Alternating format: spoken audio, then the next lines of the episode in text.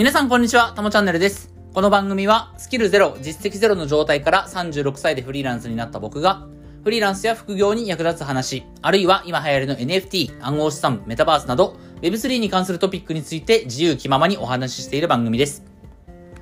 はい。ということで、今日も早速やっていきましょう。今日のタイトルはですね、保有 NFT の価格が上がることで得られる意外な効果。このタイトルでね、お話をしようと思います。はい。今日は1月6日金曜日ですけれども、昨日 5,、えー5日ですね、日本の NFT 市場はすごい盛り上がりましたよね。えー、まあ、御三家という言葉に続いて、七部会という言葉がね、登場しましたけれども、えー、まあ、御三家っていうのは、えー CNP、APP、えー、そして LLAC というね、国内のジェネラティブのコレクションでも時価総額トップの、えー3つの銘柄ですけど、そこに続く第二勢力みたいなものとして、まあ、プラス4つを加えて七部会という言葉が生まれたと。えー七部会の、あ、御三家以外のね、七部会に該当するのが、えー、式部ちゃんと、えー和服ジェネと、タグと、東京オルタナティブガールズですね。タグと、そして神代と。この4つが加わって七部会という名前がついたわけですけれども、まあこれらの銘柄、特にやっぱりね、その、御三家はかなり価格も高くなってますから、特にその中でも CNP と LLAC ですね。この2つは、まあ、そこまで激しい値動きはなかったですけれども、まあ APP はね、ちょっと上がってきてますし、まあやはりそれよりも、えー、まあ1段階、2段階ぐらいね、価格水準としては安い価格帯にある、えー、まあ、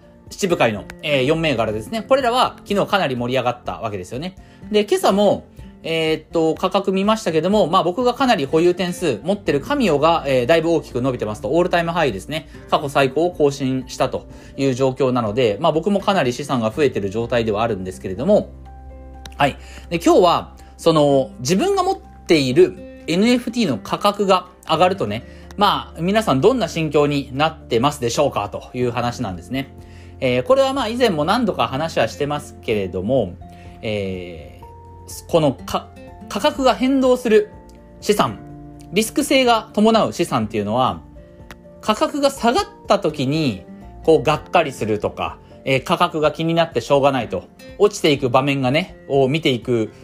中で、いつ損切りしていいんだろうとかね、これを本当に手放すべきなのかみたいな、まあ株式とか FX ではある話ですけど、意外とね、この価格が上がってる状態っていうのも、メンタルにあんまり良くないんですよ。うん。少なくともその価格上昇が気になってしまうようであれば、これはあんまり、えー、まあ精神衛生上良くない状態なんですね。いや、価格が上がってるっていいじゃんって思うかもしれないですけど、これはね、まあ株でも FX でも何でもいいと思うんですけど、まあ特にこの、まあ特にでもね、NFT だと思うんですよ。NFT は、その価格が上がっていくことが意外と精神的重荷になるんですよね。うん。で、これはなんでかっていうと、その、NFT っていうのは、まあそうだな、このジェネラティブの NFT にしましょうか。まあ今その御三家でも七部会でもいいんですけど、まあ御三家にせよ七部会にせよ、その発行点数っていうのは、えー1万体から2万体ぐらい発行されてるんですよね。だからまあ世界中、どこ見ても、世界中どこ見てもその1万体とか2万体とか、もう限られた数しか存在していないのは事実ではあるんだけども、でも言うても1万体とか2万体、その NFT は存在してるわけじゃないですか。まあ結構たくさんありますよね。だから、その、まあ自分のね、手の届く範囲の NFT であれば、いつでも、例えば、えっ、と、今一番七部会で安いの何かな？多分まだ神代とかタグとかが、えー割と価格が割安だと思うんですけども、0. 点えー0.2イーサ台で多分推移してると思うので、0.2イーサっていうと、えっ、と、今0.25イーサぐらいかな？だいたい0.25っていうことは、1体あたり、4万円か。高いな。なるほど。神代とかタグももう4万円超えてるんですけれども、まあ、自分の手の、手の届きそうな価格帯だだったらね、まあ1万体あればそのうち1個ぐらい買ってみようかなって思うわけですよね。まあ、どれでも買うことができると。うん。ところが、NFT っていうのは、これ持った瞬間に気づくことがあるんですよ。何かっていうと、この作品は、まあ、ジェネラティブ、えー、まあ、えー、例えば CNP とかだと22,222体ありますけれども、まあ、22,222体の適当な1個を選んで買ったとすると。適当な1個を選んで買ったつもりなんだけれども、自分がね、その NFT を保有してみると、どんな感情が湧いてくるかっていうと、この作品は世た世界に1個しかない作品なんだっていう感情が芽生えてくるんですよ。これを所有してるのは自分だけなんだ。この NFT っていうのはやっぱり、そのノンファンジブルトークンですから、代替が効かない唯一無二の、その、データであり唯一無二の作品なんですよね。うん。なので、これをやっぱり自分、手にしてるのは世界で自分だけなんだっていう、これは世界に1個しかない作品を自分は持ってるんだっていう気持ちが出てくるんですよ。で、そうなってくると、これはね、売れなくなってくるんですよね。今日のその本題のね、価格が上がることで得られる意外な効果っていうのはちょっと、あの、そのための今前置きを話してるんですけども、うん。はい。えっ、ー、と、世界に1個しかない NFT だっていうふうに思った瞬間、これがね、売れなくなるんですよ。手放せなくなる。うん。で、価格が上がる。要は皆さんね、その NFT は応援の気持ちでね、保有してる人って多いと思うんですけども、やっぱり、いつかは売るタイミングが来そうな気がするじゃないですか。自分が死ぬまでずっとも持ち続ける NFT も確かにあるかもしれないけれども、どこかでやっぱりその利益をね、取るために手放すことはあるかもしれないですよね。金銭的にリターンを得ようっていう感覚がゼロっていう人はおそらく、まあいない、ほとんどいないはずなんですよ。うん。なのでやっぱり価格は気になると。で、価格上昇してくれると嬉しいなと。で、価格上昇したからば、今売ったらば、例えば10万円のね、儲けが出るなとか、え、20万円のリターンが出るなっていうタイミングが出てくるわけですよね。うん。でも、売れないんですよ。なんでかっていうと、この作品を持ってるのは世界に自分だけだから、この作品は自分しか持ってないからっていう感覚になるんですよ。これがね、その、ファンジブルトークントークンだったら全然そんなことないんですよね。ビットコインとかイーサリアムとか。僕も昨年ステップンでね、かなり荒稼ぎしましたけど、ステップンで稼げる通貨っていうのは GST ですけど、GST なんて別にそれ持ってても何も嬉しくないんですよね。早いとこステーブルコインにあの利確しようっていう感じなんだけれども、要は例えばビットコインとかもね、100万円分のビットコインを手放したとしても、また100万円分のビットコイン欲しいなって思えば100万円出して買えばいいわけですよ。もちろん価格は変動してるかもしれないけれども、まあその分お金を積めば同じ分量のビットコインは買えるわけなんですよね。ところが NFT っていうのは一度手放してしまうと、その手放した先の人が、今その自分が手放した NFT を持ってる次のホルダーの人が、また譲ってくれない限りはね、その人から買い戻さない限りは、同じ NFT っていうのは絶対手に入らないんですよ。うん。もちろんその、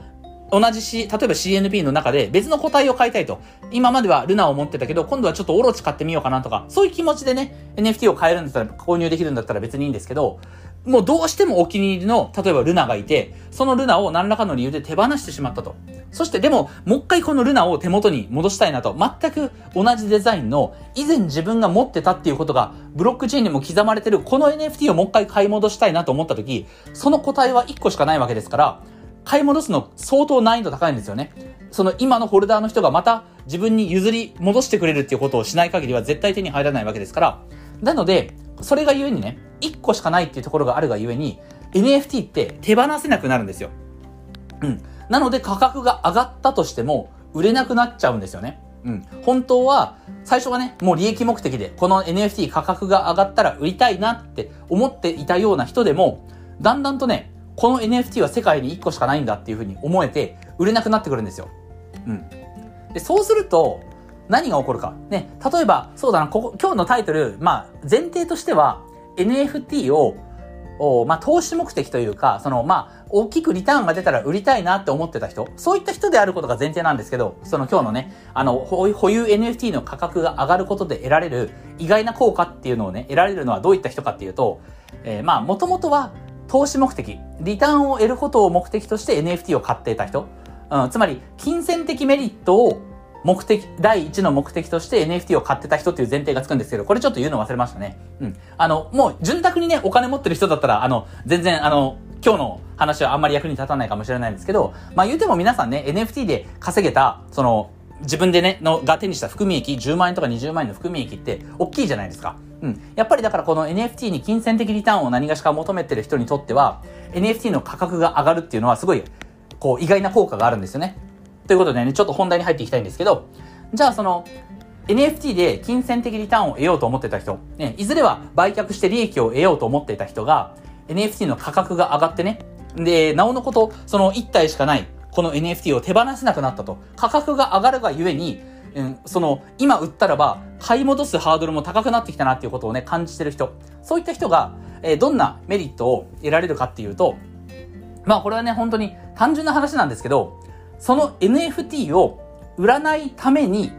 ちゃんと、まあ、仕事を頑張ったりとか、他の方法でちゃんとお金を稼ごうとかいう、その前向きな姿勢がね、生まれてくると思うんですよ。これすごいね、なんかこう、え、そんなこと？って思うかもしれないけど、この心理は結構ね、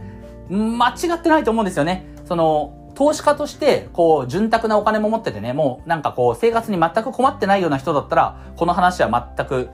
該当しないと思うんですけど、まあ僕みたいにフリーランスで、まあ1回のフリーランスでね、その、ウェブライターで、えー、毎月毎月、まあなんとか月の、毎月生きていくだけのお金をね、稼いで、えー、いたような。まあね、今月か来月ぐらいからちょっと収入増える可能性は全然あるんですけども、まあ今までは結構カツカツでやってきたので、やっぱりこの NFT 投資というものにリターンを求めてたわけですよ、僕はね、最初は。うん。で、そういう、同じように、その NFT というものを、まあ、さっきも繰り返しになりますけど、価格上昇を目的として、要は売ること、最終的に売ることを目的として、えー、NFT を買っていた人がね、うん、その、利益目的で買っていたにもかかわらず、売れなくなるわけですよ。価格が上がって、なおのこと手放しがたくなると。うん、そうすると、皆さん何を思うかっていうと、おそらくこういう風に思う人多いんじゃないかなと思うんですけど、その NFT を売らないために、なんとかちゃんと自分の生活を成り立たせようとか、僕だったらば、ウェブライターの仕事をちゃんと頑張って、ウェブライターの仕事だけで稼いでいけるようになろう。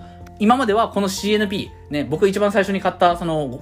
えっ、ー、と、御三家、まあ、七部会の NFT は CNP ですけど、CNP を最初7万円で買ったんですよね。でも7万円で買った CNP が、まあ、スルスルスルっと、えー、半年ぐらいかけて、まあ、えー、200万円、200万円台、最大300万円台ぐらいまで、ちゃう、えっ、ー、と、CNP で400万ぐらいいったかな。今ちょっと最高値よりは下がりましたけれども、CNP がそれぐらいの価格になったと。うん。いや、だったらば、以前はね、もともと僕はこの CNP、ね、あの、大きなリターンが出、出そうになったら、売って生活費の足しにしようって思ってたんですよ。思ってた。この CNP、6体買った CNP、まあ6体はあるから、1個ぐらい売ろうかなって思ってたわけですよ。で、1体売って40万とか50万のお金になれば、まあそれで2ヶ月分ぐらいの生活費になるなと思ってたんですけれども、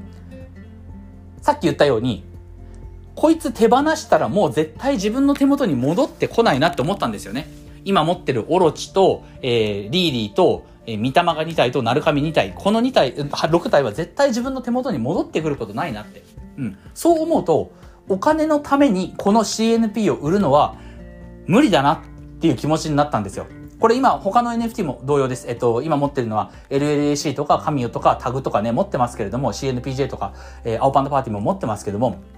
どれもね、もう今となっては正直売れないんですよ。うん。自分の手元を離れたらもう絶対戻ってこないってことが分かってるから。うん。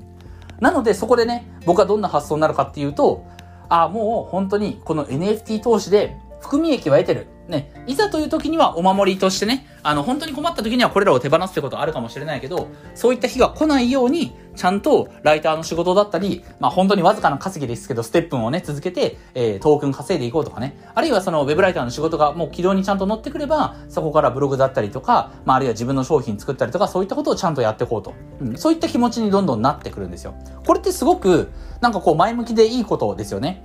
うん。もちろんその NFT は価格変動があって、えー、価格上昇することも気になるし、下がることも気になるし、ましてそこにはイーサリアムの価格自体が上がったり下がったり、最近ちょっと調子いいですよね。イーサリアムだいぶ価格上がってきましたけど、まあそこの2つの変数、NFT 自体の価格と、NF、あのイーサリアムの価格っていうね、2つの変数も関わってくるから、もう本当にこうメンタルがこう、山になったり谷になったり、いろんな場面が大きくなるんですけども、うん。でもそんな中で、やっぱりこの NFT を持ってることの一つの意義っていうのは、売りたくないっていう気持ちだと思うんですよね。この NFT は自分が世界で唯一自分だけがホルダーとしてこの作品を持ってるっていうその感覚、その感覚があることによって、もともとはリターン目的、金銭的なその見返り目的で買った NFT かもしれないけれども、やっぱりこいつを手放したくないなと。うん。なんならば、あの、そこの根底、も、その大元にある気持ちは、やっぱり CNP とか APP とか LLAC とかね、カミオとかそういったコレクションの NFT をね、応援したいという気持ちがあるんですよね。うん。応援のために、え、ずっと持ち続けたい、持ち続けたいという気持ちがある。